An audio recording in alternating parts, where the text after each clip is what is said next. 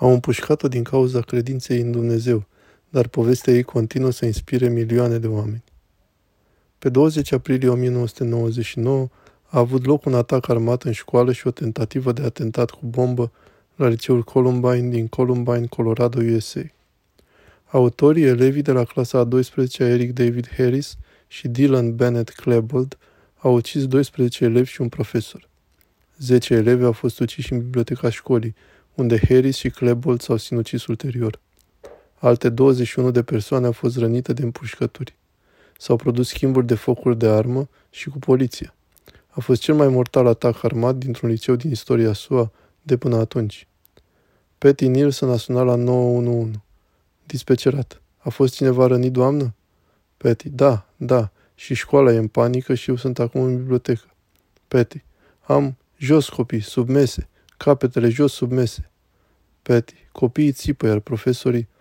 Patty. Ah, știți, încercăm să controlăm situația. Avem nevoie de poliție aici. Dispecerat. Ok, trimitem un echipaj acolo. Puteți să vă grăbiți, vă rog? Dispecerat. Cine este studentul, doamnă? Patty. Nu știu cine e studentul. Dispecerat. Ok. Patty. Am văzut un student afară. Eu eram în sală. Patty. Of, doamne, rezistați. Cea mai mare parte a lumii știe despre tragedia atacului armat din liceul Columbine din anul 1999, dar nu mulți știu ce persoană incredibilă a fost prima persoană ucisă, a cărei credință neclintită în Dumnezeu va atinge milioane de vieți.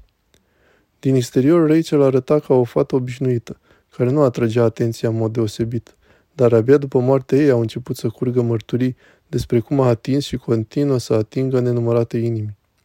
Rachel Joy Scott s-a născut în Denver, Colorado, în august 1982. Era mijlocia dintre cei cinci copii ai familiei. Avea două surori mai mari, Bethany și Dana, și doi frați mai mici, Craig și Mike. Al doilea prenume al ei o descria foarte bine. Era Joy, bucurie.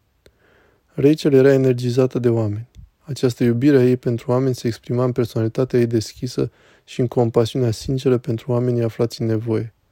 Rachel a învățat puterea complimentelor simple și a actelor de bunătate de la o vârstă fragedă. În liceu ea a contactat în mod deliberat trei grupuri de oameni și a scris asta în jurnalul ei, care conține câteva dintre mărturiile ei zilnice. Ea a scris, Vreau să mă apropii de cei cu nevoi speciale, pentru că ei sunt adesea trecuți cu vederea. Vreau să mă apropii de cei care sunt noi în școală, pentru că ei nu au încă prieteni. Și vreau să mă apropii de cei care sunt luați în râs sau puși la pământ de alții.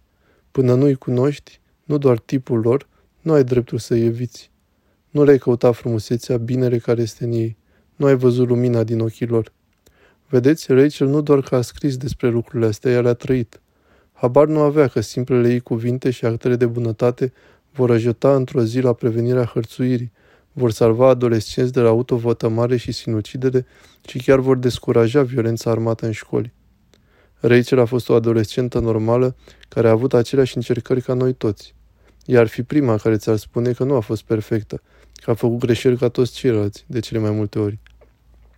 Ea a găsit un mod de a vedea dincolo de durerea și frustrările ei și de a se conecta la un scop mai înalt. Într-unul din cele șase jurnale pe care le-a lăsat familiei ei, ea a scris Am avut suișuri și coborâșuri. Am căzut de câteva ori, dar nu m-am descurajat. Nu vă pierdeți curajul. Rachel a înțeles și puterea presiunii colegilor și cât de important este să te cunoști, să te iubești și să fii sincer cu tine însuți. Această înțelegere a ajutat-o să respecte și să aprecieze oamenii din jurul ei, în special pe cei care sufereau și erau diferiți de ea. Privind mai profund decât ceea ce era la suprafață, a văzut asemănarea dintre noi toți. Rachel a scris, Uită-te suficient de bine și vei găsi întotdeauna o lumină și poți chiar să ajuți acea lumină să crească. Nu lăsa caracterul tău să-și schimbe culoarea în funcție de mediu. Află cine ești tu și păstrează-ți adevărata culoare. Rachel părea să știe că nu numai că viața ei va fi scurtă, ci și că va avea sens și era împăcată cu asta. Când avea 13 ani și-a trasat conturul mâinilor pe spatele unei comode și a scris Aceste mâini aparțin lui Rachel Joy Scott și vor atinge într-o zi inimile a milioane de oameni. Cine și-ar fi imaginat că acest desen era o prefigurare a moștenirii pe care urma să o lase în urma ei. Ea știa că viața ei conta. Mesajul ei către tine ar fi că, indiferent de istoria sau circunstanțele tale, și viața ta contează. Ea ți-ar cere să ai curaj să faci ceea ce este corect, chiar dacă nu e ușor sau popular. Ea te-ar încuraja să-i contactezi intenționat pe cei aflați în nevoie și ți-ar aminti ce a scris în eseul final. Compasiunea este cea mai mare formă de iubire pe care oamenii o au de oferit.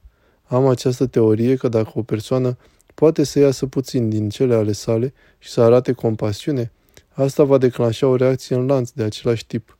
Oamenii nu pot ști niciodată cât de mult poate face puțină bunătate. Dar Rachel era cunoscută cel mai mult pentru dragostea ei adâncă față de Dumnezeu. Avea o mare dragoste pentru Dumnezeu și dorea să fie de folos lui în a ajuta pe alții. Era o creștină adolescentă devotată, deschisă în școală despre credința ei și nu se rușina să o mărturisească altora, dar făcând aceasta i-a afectat reputația. A fost marginalizată, trădată și, ca orice alt licean, a avut luptele ei. Dar prin toate astea l-au iubit pe Dumnezeu foarte mult. Nu mai am prieten personal la școală. Dar știi ce? N-am de gând să-mi cer scuze pentru că rostez numele lui Isus. Nu voi justifica credința mea în fața lor și nu voi ascunde lumina pe care Dumnezeu a pus-o în mine. Dacă trebuie să sacrific totul, o voi face. Voi accepta asta. Dacă prietenii mei trebuie să-mi devină dușmani pentru ca eu să pot fi cu prietenul meu cel mai bun, Isus, nu mă deranjează. Cu un an înainte să aibă loc atacul armat, el a scris în jurnal. Hei, a mai rămas doar o lună de școală.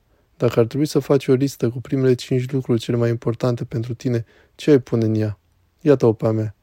1. Dumnezeu, 2. Familia, 3. Prietenii, 4. Viitorul meu, 5. Eu.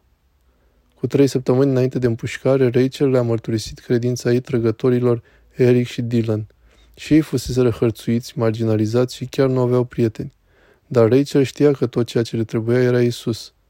Din păcate, ei au fost orbiți de ură și chiar au făcut casete video care bagiocoresc credința creștină. În ziua împușcării, Rachel a fost prima persoană împușcată în campusul școlii. Dylan și Eric au împușcat-o de două ori în picior și odată în spate. Băieții au plecat, dar s-au întors la câteva secunde mai târziu. După ce a văzut că era încă în viață, Dylan a apucat-o de păr și a întrebat-o, Încă mai crezi în Dumnezeul tău?" Când răspunsul ei neclintit a fost, știi că da, a fost împușcată în cap. Cu două ore înainte de împușcăturile din 20 aprilie 1999, Rachel a desenat o poză în jurnalul ei. Era cu ochii ei vărsând 13 lacrimi care se plângeau într-un trandafir și se transformau în picături de sânge. 13 oameni au fost uciși în campus în acea zi.